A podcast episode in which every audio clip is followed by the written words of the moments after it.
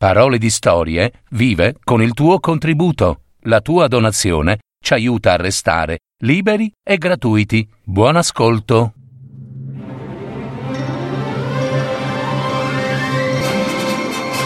Fiabe, favole, racconti, leggende. Adattamento e messa in voce di Gaetano Marino. www.paroledistorie.net Sapo, pipa, cururù detto il figlio del sole, una fiaba dall'Amazzonia. Tra quelle fitte rigogliose foreste, dove animali di innumerevoli specie e fiumi sinuosi che sembrano non avere fine, la grande e immensa Amazzonia racconta fiabe e leggende di straordinaria bellezza. Guerrieri che si trasformano in pesci o tigri, delfini, rosa che incantano donne e bambini, sirene di acqua dolce e addirittura un dio implacabile che protegge la foresta pluviale. Ebbene, noi in questa fiaba racconteremo di un animaletto un piccolo essere comparso molto, molto tempo fa, quando ancora il tempo non aveva tempo, quando ancora l'uomo non c'era. Ed ecco che, nella palude grande della foresta amazzonica, viveva, tra i tanti animali, Sapo Pipa Cururù. Era un rospo, un rospo verde verde, a chiazze scuro scuro, e squamoso e sbavoso, che assomigliava a un aquilone. Pipa, infatti, in portoghese significa aquilone. Sapo Pipa Cururù gracidava forte dalla mattina alla sera, senza mai riposarsi. Il suo canto avvolgeva tutta la grande palude e quando il vento diventava più forte e piegava gli alberi, il canto del rospo usciva dalla palude, se ne andava a riempire la foresta. Spesso capitava che quando le nubi gonfiavano il cielo ed erano così nere nere pronte alla pioggia, il rospo sapo pipa cururù pareva lo indovinasse prima del tempo, proprio come fosse un indovino. Perciò esso gonfiava le gote quasi fino a scoppiare e gracidava, gracidava, ancora più forte gracidava, svelando a tutti gli animali che tra qualche istante sarebbe piovuto e poco dopo, infatti, la pioggia arrivava giù dal cielo. Ma non era una pioggerellina, era pioggia vera ed era tanta tanta.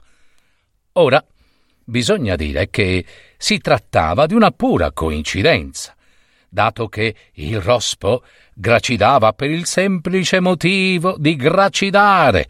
Gli piaceva proprio, ecco. Eh, beh, era la sua natura. Ma poi gli animali della palude e della foresta iniziarono a pensare e a convincersi che il rospo sapo pipa cururù, con quel suo gracidare forte, fosse davvero capace di far piovere e piovere assai senza tregua. Beh, a forza di sentirselo dire, come spesso succede agli ingenui, Sapo Pipa Cururù si convinse di avere davvero dei poteri straordinari e magici, che fosse persino un mago dell'Amazzonia. Oh, se ho il potere eh, di comandare alla pioggia, devo essere proprio un figlio del sole, io. E cominciò a riflettere, pensare e convincersi, pieno di orgoglio e soddisfazione, e appena qualche animale grande o piccolo che fosse, lo infastidiva, subito lui minacciava. Oh, a- a- attento, eh! Attento a quello che dice, amico. Guarda che posso scatenare una pioggia, diluvio, mi? che non finisce più, eh? Che non finisce più. Io qui vi faccio annegare tutti. Tutti gli animali si spaventarono, terrorizzati. Cominciarono a trattarlo con grande rispetto e riverenza per paura, così che gli portarono in dono mosche, vermicelli, farfalle, larve, zanzare e tante tante altre squisitezze.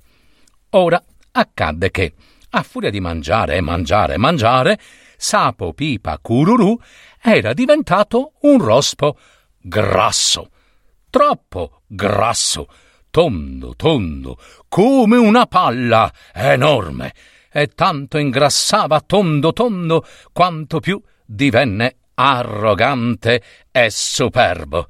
Le semplici buche fangose della palude, dove aveva sempre vissuto nascosto, ora non gli piacevano più.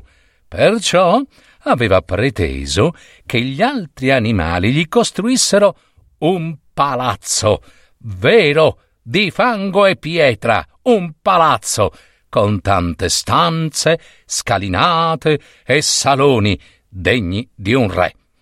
Poi cominciarono i capricci.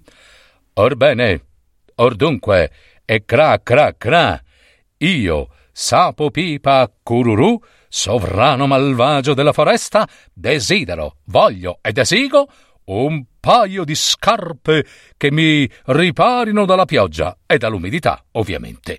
E per domani voglio pure la pelliccia dell'orsetto fiote de ursu coati perché? Perché tenere i miei piedi al caldo, ecco perché. Altrimenti, sbadabam! Oh, io qui vi scatenerò il diluvio! Fiote de Ursu, coati, fu presto avvisato dai suoi amici, ma non sapeva come salvarsi dal malvagio rospo, sapo pipa cururù. Il cuoricino dell'orsetto Oh, batteva forte, forte dal terrore. I denti stringevano forte, tremava tutto, finché decise di fuggire dalla sua tana. Eh sì, corse, corse e scappò verso Segogna Yabiru, la cicogna grande, perché potesse aiutarlo. Se, se, se, Segogna Yabiru, amica mia, amica grande, ti scongiuro, tu che conosci ogni cosa sui rospi, Sapo Pipa Cururu è davvero il potente figlio del sole? Sapo Pipa chi? domandò la cicogna Segogna Yabiru, eh, storgendo il grande becco. Sapo Pipa Cururu, il rospo mago, stregone dell'Amazzonia! Sapo, pipa, cururu! Quel rospo lo conosco bene, assicuro, è da tanto tempo che gli presto occhio. La cicogna grande, divertita, si fece raccontare l'intera storia Ogni tanto, durante il racconto, oh oh oh oh, scoppiava a ridere, battendo il becco con gusto. Ta ta ta ta ta ta ta. Bene, bene, disse la cicogna grande quando l'orsetto ebbe terminato la storia. Andiamo a cercare quel grasso, grasso e tondo, tondo figlio del sole. e si incamminarono. E cammina, cammina. Piote de Ursu Coati aveva gambe troppo piccole rispetto alle gambe lunghe della cicogna Segogna Yabiru, ma riuscì comunque a starle dietro. Appena Sapo Pipa Cururù li vide arrivare, il povero lospo si sentì, si sentì mancare il respiro. Co- co- co- cosa, cosa volete da me? Chiese il rospo tutto tremante. Cosa vogliamo? A che vogliamo, secondo te? Mangiarti vogliamo. Mangiarti, divorarti, mi sembra chiaro, no? È una vita che ti aspetto, che ti do la caccia. Rispose la cicogna grande. Beh, beh, mangiarmi, eh, mangiarmi, uh, mangiarti, sì, mangiarmi? Strabuzzò gli occhi grandi il mistero rospo. Ma mm, vattene via, Oh, io, io sono il figlio del sole. Eh, se non mi ubbidisci, invocherò la pioggia con la mia potente magia perché ti porti via. Va, va, va, va, va, va vattene! E intanto, mentre parlava, il rospo cercava di scomparire, nascondendosi nel fango. Va, va, va, vattene! O invocherò la grande pioggia! Il diluvio chiamomi! Ah, bene, bene. Grazie, Rospo. Un po' di pioggia mi laverebbe ben bene le piume. rispose la cicogna, che se la rideva. Ah, ah, attenta, sai, oh cicogna grande, io, io posso scatenare tutte le nubi nere che stanno lassù, lassù nel cielo, e annegherete tutte te? Eh, eh, minacciò spaventato il rospo. Le nubi nere. e quali nubi nere? Dove stanno ste nubi nere?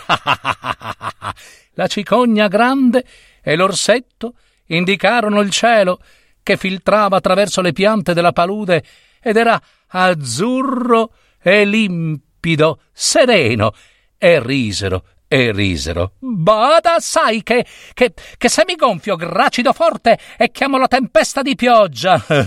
Ma la cicogna, con il suo lungo e forte becco, tirò fuori dal fango il rospo senza fatica, lo sollevò con un balzo, lo fece rotolare dentro il becco e...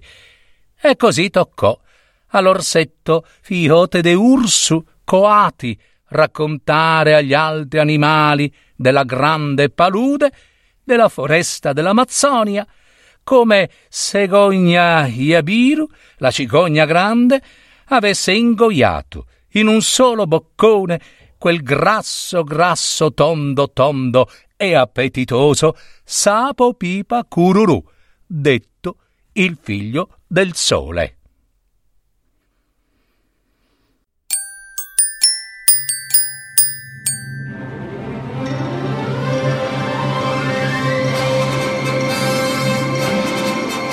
Avete ascoltato Parole di storie, fiabe, favole, racconti, leggende, adattamento e messa in voce di Gaetano Marino. www.paroledistorie.net